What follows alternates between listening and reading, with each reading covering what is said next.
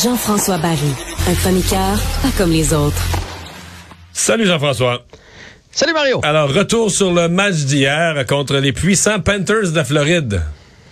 Honnêtement, le Canadien a bien tenu son bout. On, peut être fier de notre équipe. L'énergie était là. Euh, c'est une des puissances de la Ligue. Et ce que je retiens, puis euh, c'est le point que je voulais amener avec toi parce que je sais que tu étais sur place, c'est qu'en tout cas de la maison, on sentait l'ambiance. On sentait même en fin de match, euh, le Canadien s'est fait applaudir. On sentait les, gens étaient contents. Les gens étaient contents, mais sincèrement, les Canadiens auraient pu créer l'égalité. Le Canadien est revenu de l'arrière, c'était 4-2, on mis ça 4-3. C'est Paul Barron qui a compté le troisième but et il a vraiment failli en compter un quatrième. Il y a un défenseur qui a mis son bâton à dernière seconde pour, faire, ouais, pour faire partir la rondelle vers les estrades, là, mais je veux dire, t'étais à un poil, cette rondelle-là rentrait, le gardien était battu, puis tout ça. Euh, nous, tu d'où j'étais assis, j'ai vu le trou dans le but, j'ai vu la rondelle arriver à Byron. Je, pensais quasiment que c'était fait, là, tu sais. Donc, euh, non, le Canadien s'est battu, euh, s'est battu jusqu'à la fin, puis mais quand tu es sur place, tu dis quand même, le Canadien s'est battu, il y a un effort, il y a, une discipline, il y a une volonté, mais c'est pas deux équipes du même calibre. C'est gros, c'est visible. C'est Jake Allen, en fait, c'est Allen qui a sauvé la mise hier avec mhm. plusieurs mhm. gros arrêts en première et tout ça. Euh, mais mais ça, on le savait d'entrée de jeu. Fait que, un 4 à 3, c'est pas pire. Puis d'ailleurs, Ben Charrett l'a dit après le match, c'est la meilleure équipe. Je viens de réaliser que c'est la meilleure équipe pour laquelle j'ai joué dans ma vie. Là. Fait que les Panthers, c'est une machine. Mais moi, mon point, c'est, on a souvent dit les longtemps dit, à Montréal, on n'acceptera jamais une reconstruction. Les partisans sont pas assez des bons partisans pour supporter leur équipe dans la défaite. Et hier, on a vu le contraire. Si le spectacle est bon, que l'équipe se donne, les partisans vont être là, puis on comprend très bien le processus qui est enclenché pour les prochaines années. Et le but, c'est de faire une équipe championne. Puis je pense, ce qu'on n'acceptait pas, c'est ce qui se passait avant l'arrivée de Martin Saint-Louis.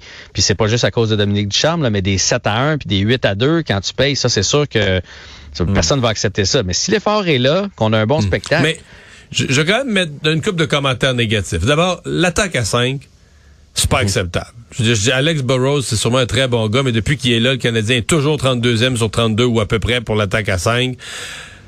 Là, hier, ils ont marqué un but, mais je veux dire, c'est une mise en jeu, tu sais, mise en jeu gagnée, pas, pas contre, tu sais, c'est compté, le, but s'est compté vraiment sur la mise au jeu gagnée, deux belles passes, puis elle était dans le fond du, du filet, le Suzuki l'a mis dedans.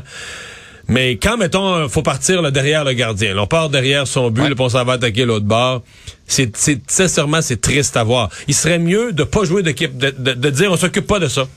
On joue notre game normal. Même si ça donne une punition, on, continue de jouer de la même façon. On continue de jouer de la même façon, puis on va profiter peut-être accidentellement du fait qu'il y en a un de moins l'autre bord, là, tu sais. Mais d'essayer de jouer. C'est comme une équipe, puis oui, qui essaye de jouer l'attaque à 5 comme on voit à TV, puis ça va capable de le faire. C'est pathétique, là. C'est vraiment mauvais, là. Vraiment, ben, vraiment mauvais, là. La deuxième unité, c'est pas une vraie unité de power play de la Ligue nationale de hockey, parce qu'on manque de munitions. Ouais, mais ils sont meilleurs que la première là. La première, hier soir, la première contrôlait jamais la rondelle. Euh, c'était euh, difficile. Puis là, ils font toujours l'espèce de comment c'est quoi le nom, le, slingshot, de rentrer, d'envoyer la rondelle en arrière. La drop pass là. Faut que tu, faut que tu varies un peu. Tout le monde sait que tu vas faire ça. Ils sont prêts à t'arrêter. En tout cas, ça vraiment vraiment pathétique. Ce qui manque, puis tu sais dans toutes les équipes qui ont du succès en avantage numérique. un, souvent, tu as des meilleurs joueurs à l'attaque, mais c'est surtout le général en défensive. Tout le monde joue ce qu'on appelle la formation parapluie. Là. Donc, tu as juste un, un gars à ligne bleue qui est comme vraiment au centre. Euh, puis là, tu as les deux ailiers qui sont aux oreilles, ce qu'on appelle aux oreilles, les petits assurés. Puis après ça, tu en as deux autres devant le, le filet, là, on appelle ça le parapluie. Et ton gars en haut, celui qui est à la ligne bleue, c'est lui qui va donner la rondelle à gauche, à droite, qui va prendre de lancer quand il y a l'option de passe.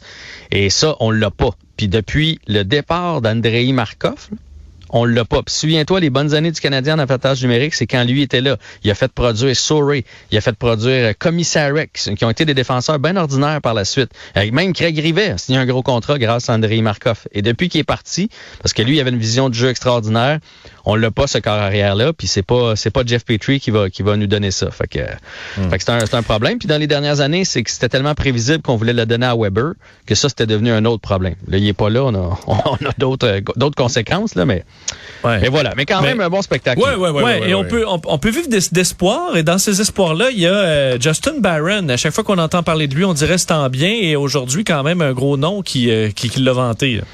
J'ai quasiment failli pas vous le dire parce que là, je trouve qu'on est en train de créer un monstre avec Justin oui, on, s'énerve jamais. Les fans du Canadien, ça arrive jamais. Puis ça, ça c'est dangereux. Là, on a l'impression qu'il va arriver puis que ça va être le nouveau Paul Coffey du hockey. Là, mais en fait, c'est dans le balado de Bobby Orr. Bobby Orr, bon, une coche de plus. c'est dans le balado de Renaud Lavoie qui fait avec Christopher Le Temps c'est le temps qui a mis des paroles dans, la bouche de Crosby. Je ne sais pas si Crosby va être content, mais apparemment, ce que le temps a raconté à Renaud Lavoie, c'est que euh, quand la transaction a eu lieu, Crosby qui s'entraîne, parce qu'ils viennent tous les deux des maritimes, s'entraîne avec Justin Barron. Et il a dit à le temps, ah ça c'est une gaffe que l'Avalanche vient de faire. Fait que là, le temps en disant, ouais, il dit, ah oui, c'est tout un joueur de hockey. Il va être très bon. Ça va être un top 4, c'est sûr et certain. Il va jouer dans la ligue pendant 10, 12 Qu'est-ce qu'il sait? Qu'est-ce qu'il connaît au hockey, lui? il a dit, il a une excellente première passe, une bonne lecture du jeu. C'est, ça va être un bon leader. C'est un gars qui fait passer l'équipe en avant de lui. Bref, il y avait que des bons mots pour Justin Barron. Et là, la, nouvelle est sortie comme quoi Crosby, c'est le temps qui a dit que Crosby avait dit, mais reste qu'il l'a dit. Donc, c'est positif là, dans le cas du Canadien de Montréal. Philippe Dano fait mal paraître la, direction du ben, l'ancienne direction du Canadien. Ben, puis même un peu un peu nous autres, on va se le dire.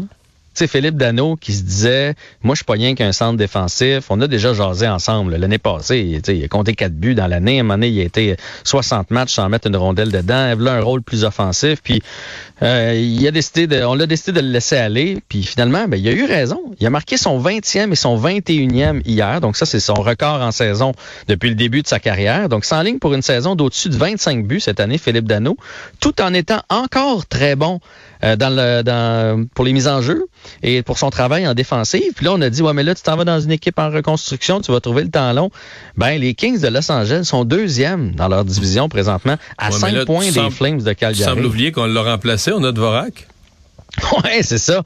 On est allé chercher Dvorak, puis l'argent qu'on n'avait pas pour Dano, ben, on l'a donné au numéro 11. Là. On va se le dire, c'est ça qui est arrivé. À fait que honnêtement, il fait très mal paraître le Canadien, puis il fait très mal aux Canadiens tout court, parce que je suis convaincu que tu mets Philippe Dano cette année avec son leadership et avec son vécu à Montréal dans l'uniforme du Canadien, et le, Canadien aurait eu une meilleure saison. Puis c'est un ben, surtout qu'au centre, c'est encore, surtout qu'au centre, on est revenu quand même, c'est un gros problème.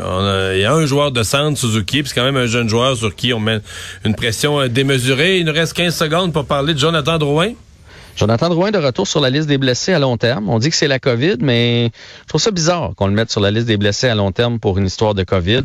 Alors, euh, à suivre dans le cas de Jonathan Drouin qui va être revenu pour seulement deux rencontres, finalement, avant de repartir. Bonne fin de semaine, Jean-François. Au revoir. aussi.